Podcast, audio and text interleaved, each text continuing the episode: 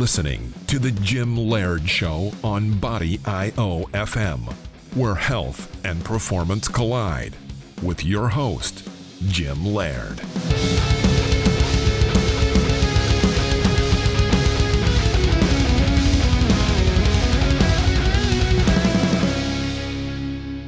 Hello, and welcome to another edition of The Jim Laird Show. My name is Jim Laird. And today on the uh, on the line we have Joel Jamieson of Eight Weeks Out, and I've known Joel for quite some time, and and Joel is the guy that I go to for any kind of work capacity conditioning type stuff. And uh, Joel's been in this business a long time. He also has the HRV app, which I started using a few years ago when I when I wasn't doing so well, and it it showed me uh, how horrible my nervous system, what kind of trash nervous system I had, and we'll talk a little bit about that. But um, the main reason I wanted to have Joel on the show today is because Joel had a really interesting uh, blog post on his website uh, relating to his mom, and uh, we wanted to discuss that a little bit. And then we have some questions from Facebook. So, Joel, I'll turn it over to you, and you can tell us a little bit about that blog post that you put up.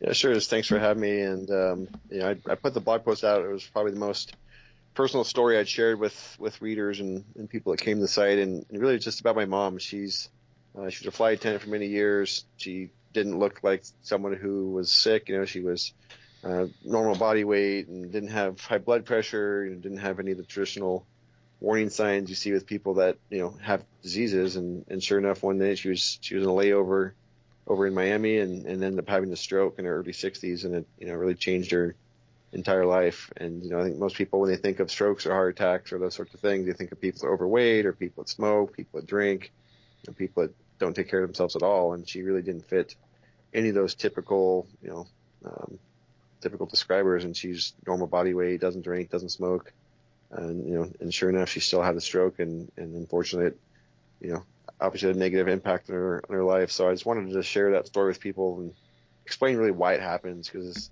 it's much more prevalent than people realize in society. Yeah, and our modern life is is so um, stress induced, and, and you know, like um, Robert Sapolsky uh, is an expert on that. Why zebras don't get ulcers, and you know if you haven't read that book, you can get it on Audible. It's it's a pretty long book, but Audible is actually a pretty easy listen. He's got an awesome documentary on stress on the National Geographic Channel. Let's talk a little bit about um, you know like uh, inflammation, stress. Um, how how does that mechanism work, and and why are so many people today kind of uh, hooked in that loop?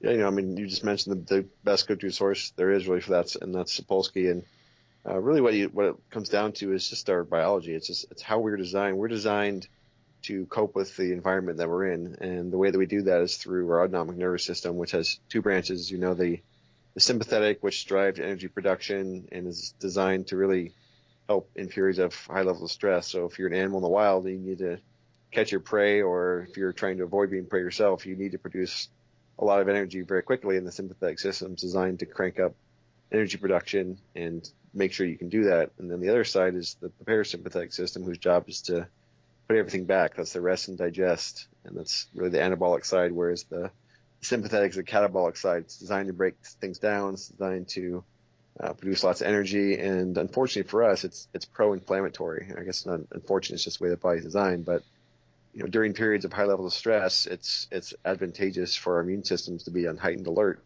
because in the wild, that's where we're going to need those heightened uh, alerts, our heightened awareness of of uh, inflammation and pathogens and all those other sorts of things. So anytime our sympathetic system is turned on and our body perceives a need for increased energy, we're in an inherently inflammatory state. And the problem is in modern society, you know, we don't live in the wild. We may not have to run from our predators, or we don't have to run to the store. We can just drive there, get food. Um, but we still perceive sympathetic stress in much the same way. And when we're sitting there stressed out over work or stressed out over family life or school or whatever the case may be, that sympathetic system is cranking on and it's it's causing and supporting inflammation and, and really just that modern cycle of life stress from, like I said, school, family, financial work, everything else drives people into sympathetic states for large chunks of time, and, and ultimately that's why you see one out of every three people in this country, and not, not the only factor, but it's really the biggest factor of why you see so many people in this country. Uh, literally, one out of three are going to die of some cardiovascular related disease that's got an inflammatory component to it. So it's you know it's obviously important in the wild and it keeps us alive biologically speaking to be here, but at the same time, it's a double-edged sword. And when you do it for too too much, too long, you you know you get a stroke, you get a heart attack, you get something something else causing causing you to die prematurely and from factors you probably could have prevented. Yeah, absolutely. You know, it's interesting because um, you know basically you know what you're saying in in layman's terms is we're basically designed to do low level manual labor all day and then run from a bear like once or twice a month and you either get eaten or you don't and so we're running from a bear all the time and our body can't tell the difference between us you know yelling at somebody in traffic and being chased by a bear same response or being on your phone or having all sorts of this stress. So we now know everybody has this issue. You know we can we can do some things. We can we can eat better food. You know we can eat lots of omega 3s we can we can cut down on vegetable oils. We can you know people are eating massive amounts of refined sugar. I mean that's a huge factor as well. And people aren't sleeping. Besides those things like the dietary changes and the and the sleep what can people do um, to help combat this? Yeah, I mean the biggest thing is is literally just having a good aerobic engine, and that's one of the things I focus on the article was there's been a lot of uh, you know, internet warriors trying to make the case that aerobic fitness you don't need it because high level endurance athletes have heart problems, which is you know a ridiculous example of like looking at race car drivers and say, oh, cars crash all the time, so you shouldn't drive your car.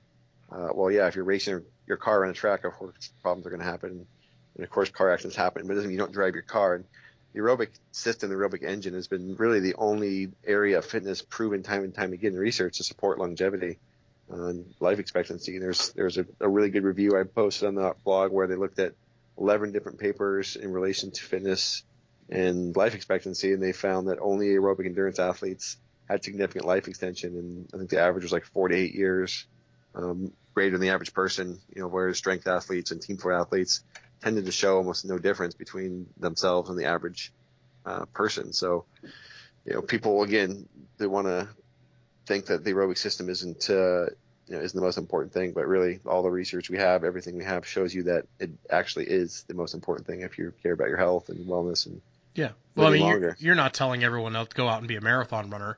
I mean, obviously, when you take things to extreme on either, you know, on either side, like for myself, you know, when I was a power lifter, I started off with a fairly good level GPP. I did a lot of sled dragging, and then as I get, went up in weight classes, I stopped doing all that stuff, and then I started doing stimulants and all that kind of stuff, and I let my GPP level go down, and then ended up with inflammatory. You know, besides working, you know, 14, 16 hours a day and not sleeping, then ended up with. Luckily, I ended up with inflammatory bowel disease, and I didn't have a heart attack. Um, you know, but obviously, you're not telling everyone out to, you know, to go out and and um, and be a marathon runner. Um, but you know what does that look like? What is what is uh, you know we, there's obviously other ways you can get in shape besides pounding the pavement. You know what does that look like for the average person um, for what they should be doing for like an aerobic at a decent aerobic level?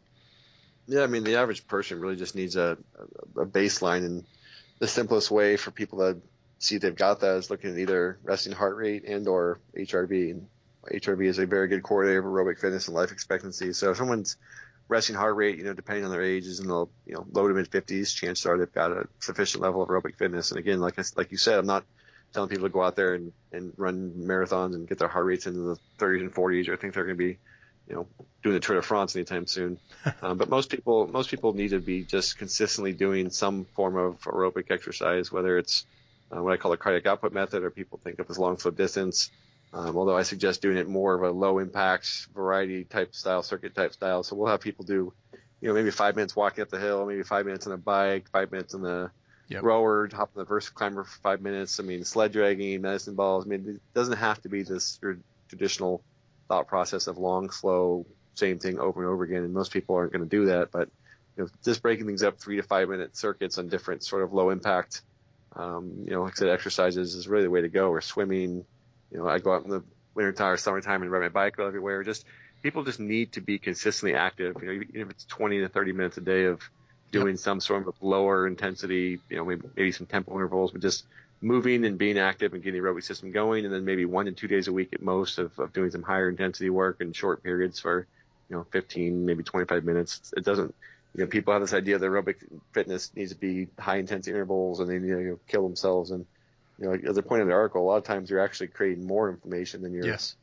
you're protecting against because that's that high all the high intensity work is is incredibly stressful, obviously, and that's a sympathetic inflammatory condition. So you know, again, people people have the misconstrued notion that they can use exercise to you know combat their stress by just pounding themselves in the ground when realistically it's just adding fuel to the fire and it's amplifying the inflammation they've already got rather than you know protecting yep. their body from it so like i said four to five days a week of just being active and doing some low level you know 20 30 minutes whatever they can get in even if that's just you know going for a 20 minute walk up a hill or it's jumping on the bike for 10 minutes and then rowing for 10 minutes whatever the case may be just getting that work in consistently and then you know once or twice a week uh, you know, you can throw in some higher intensity work there. And for most people, that's that's all they need to do that. Yep. And then you put a solid strength training program behind it, and and really you're, you're going to be uh, doing 99% of, of what you need to be.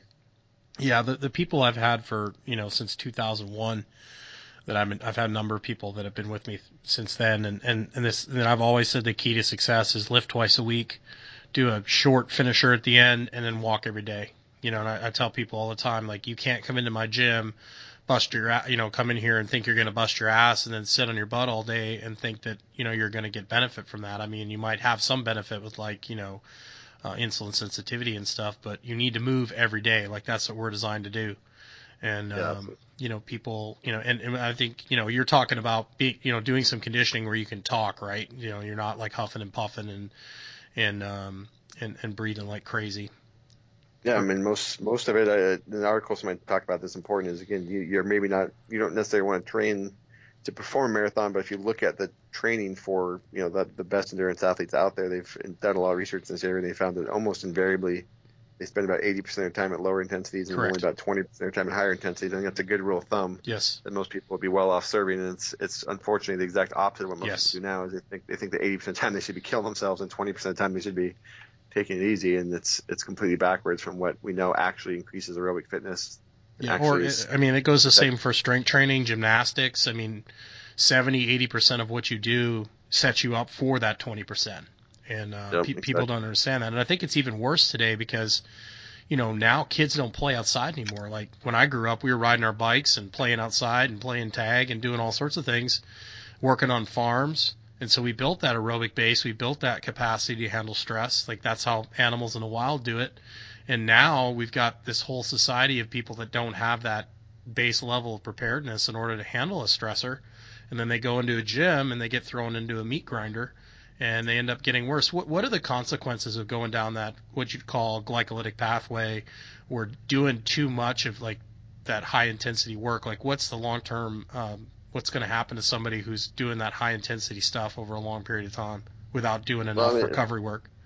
I think you see the effects of it. I mean, number one, you see a lot of athletes prematurely have joint problems and arthritis and just all kinds of problems. And the, the biggest thing that leads to is just they don't want to get out and move when they get older. They don't want to be active. They want to just, yeah. you know, let themselves go worse because it hurts, because they have low back problems, because they have knee problems, because they have shoulder problems, and they just beat themselves up so thoroughly when they're younger uh, that it takes a toll on them, and then they get to the age where they really, really need to be moving, and they just don't have the desire, or the capacity to do it without injuring themselves. So then, then you just and you go down that that spiral of, of worse shape and less movement, and then less shape leads to or less movement leads to worse shape, and again, it's just a it's a spiral. So it's important, especially with you know, I would say that you got either kids spending all their days on social media and not being active at all in video games, or you have kids that are playing the same sport 12 months out of the year and beat themselves up just the same. So it's you know it's important to realize for the youth of the the youth future to you know increase the capacity of movement by doing more than one sport, by taking it easy for parts of the year, by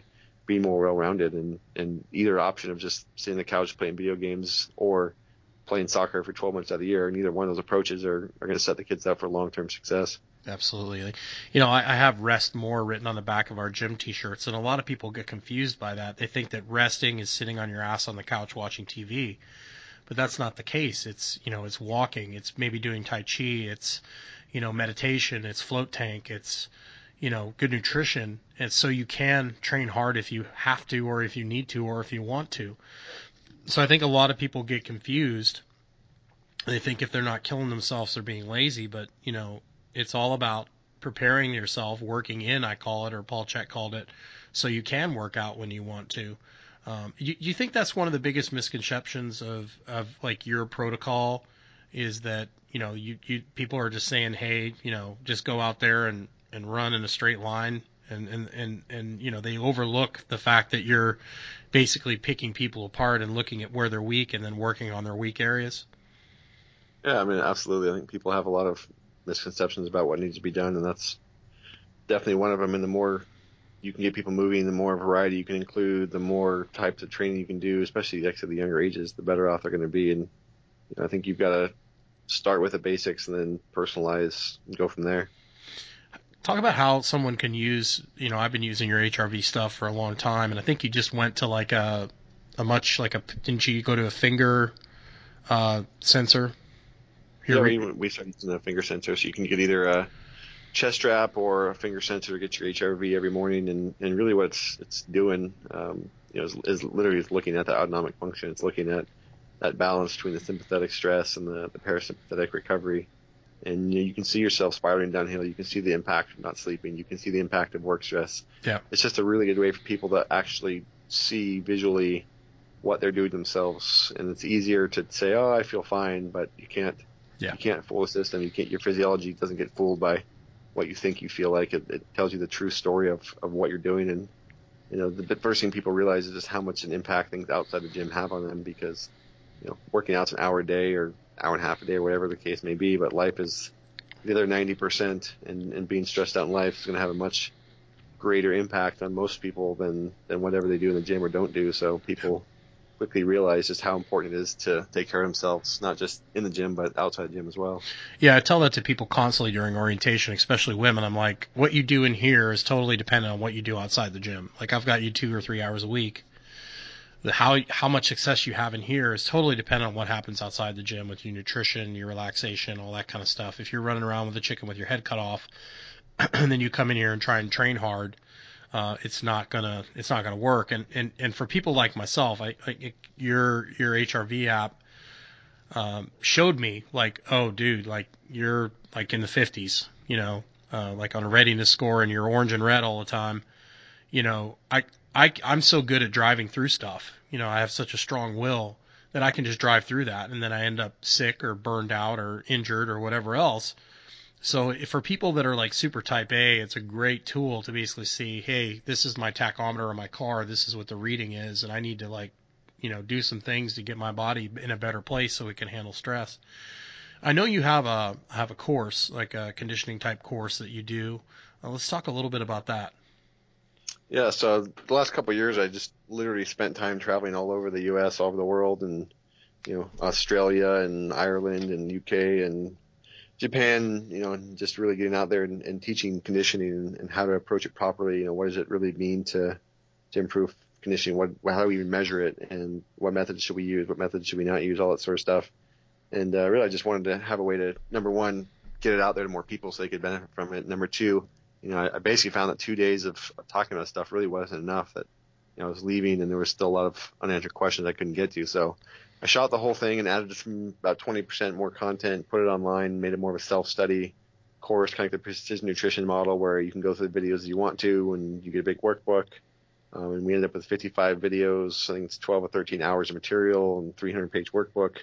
And it really just goes through every area of conditioning. You know, like I said, how to assess it, uh, how to write program for team sports, for combat sports, for your average public, you know, average Joe public who just wants to look and feel their best and, and live long and, and really it's just A to Z conditioning, uh, everything you need to know about it. And took that, put it all online, and we're opening that uh, Monday, November 14th for about four days, and we'll close it down on Thursday, and then to spend the next few months supporting it, answering the questions, and and really just getting those coaches that signed up for the course dialed in, and then we'll we'll offer it again some point next year. But uh, it's really the best course out there as far as I'm concerned. And there's really actually there's not a whole lot out there in terms of conditioning courses. There's lots of articles. There's lots of you know misinformation. I would say probably more than anything else. Lots of propaganda. Really, yeah, lots of propaganda. Exactly. But this just is literally do, my entire career. Just do Tabatas.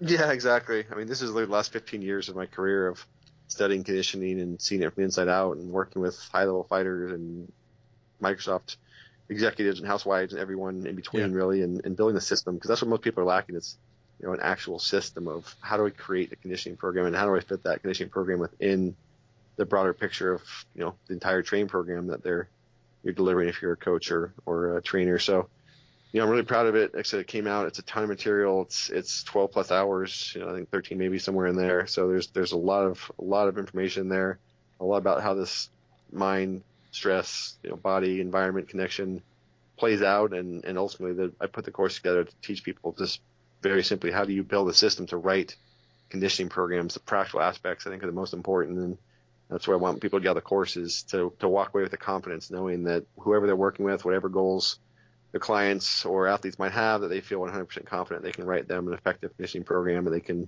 uh, get the results that their people are coming to them for. They can actually deliver those. Absolutely. Would you talk a little bit about that? We talked about that Tabata, and we'll have a link to your um, to your course in, in the podcast. But you talk a little bit about that Tabata study and the flaws in it. I know you've talked about that before, but uh, you know, yeah, yeah, sure.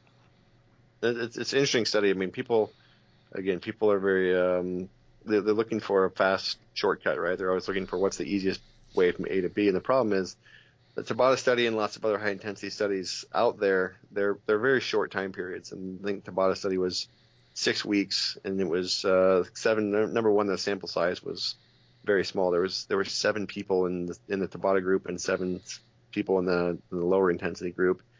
And what they looked at was VO2 max, so change in aerobic fitness from VO2, and they looked at some changes in anaerobic uh, function, which of course you weren't going to see in the lower intensity group. And so all they really did was took took the higher intensity group, had them do very short, high intensity exercise. Uh, took the lower intensity group and had them do much more low to moderate intensity exercise for much longer uh, periods of time. I think they were 40 or 60 minutes. I can't remember the exact duration, whereas the Tabata group was eight minutes or whatever it was. And the interesting thing was everybody wants to point out, well, the Tabata group got better results because their VO2 max is increased better. Well, first of all, the problem with the study was the average VO2 max of the people in the studies or like in the low 50s or upper 40s even, which is a very very low level of right. fitness to begin with. Anything's going to make it better. anything's going to make it better exactly. And the, the Tabata group uh, started with lower VO2 maxes, so the, the Tabata group actually started in worse shape than the people that did the lower intensity stuff.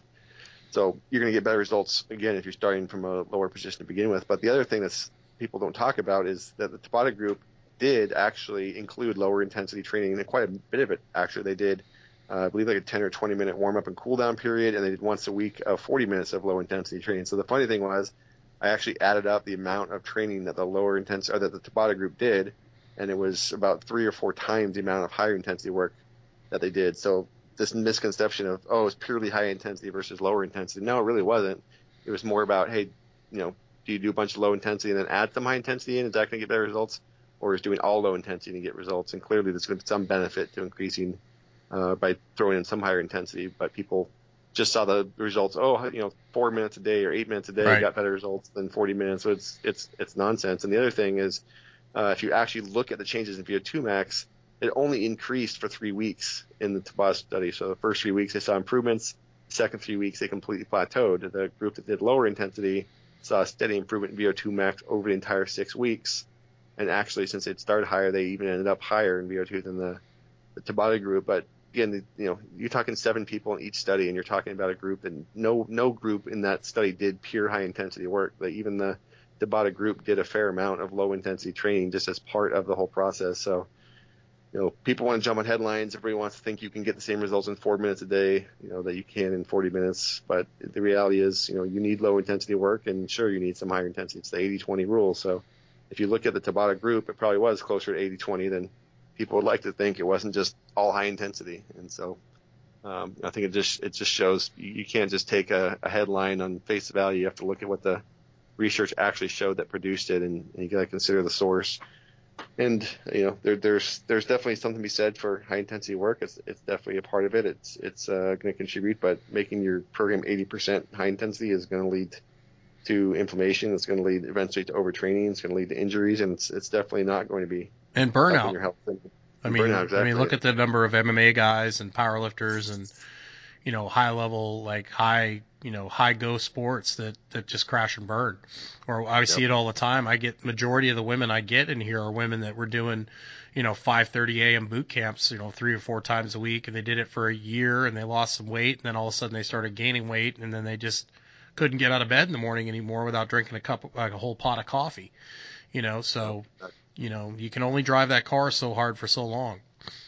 Yeah, sooner or later the wheels are going to come off, and that's, you know, it's unfortunately it's just a mentality of, of looking for the short term shortcut. You know, uh, you keep looking hard enough for that shortcut, and you're going to what you can do is shortcut the long term results, and you're going to end up worse off than where you started. So the biggest thing I, you know, talk about in the article and the stress is consistency trumps intensity every Yes. single time. Absolutely. You know, being consistent and being healthy and being able to move and being able to get in the gym and being able to do these things consistently day in and day out is far more important than if you can kill yourself. You know, I, it's, I, it's I try to explain that. that. I try to explain that to parents all the time. I'm like, I'm trying to keep your kid healthy so they can play. You know, like, like that's my number one concern is keeping them on the field so they can continue to play their sport. And, you know, hopefully they're smart enough to, you know, get their kids in different sports and stuff. But it's like if they're not on the field playing, uh, or if they're not taking a break or developing some strength or power or whatever else, I mean, it doesn't matter if you, you know, train the kid like a maniac for four months and they get super good and then they're hurt for, you know, they can't they can't play for three or four months. I mean, that's just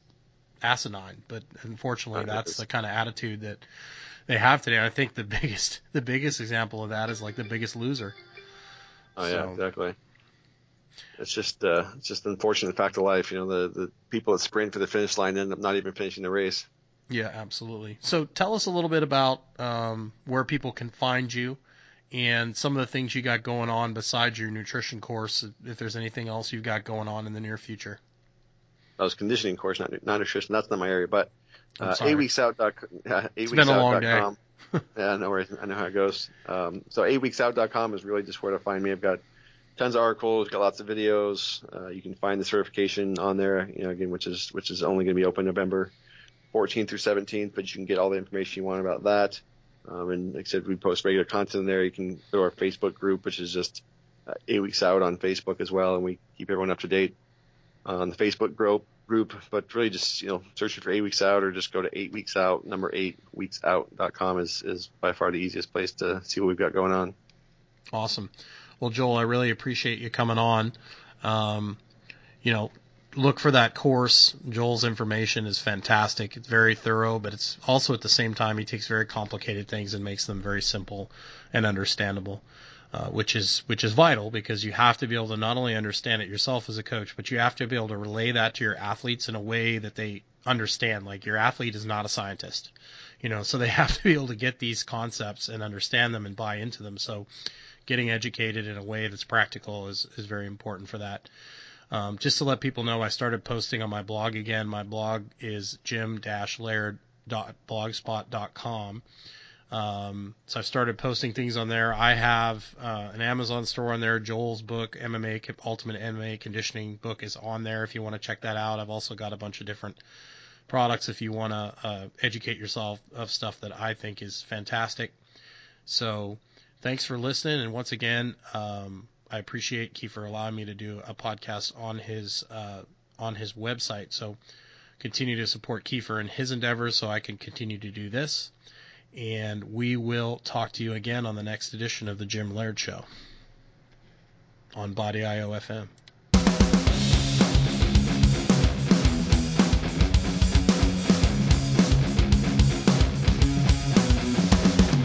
You've been listening to The Jim Laird Show with your host, Jim Laird.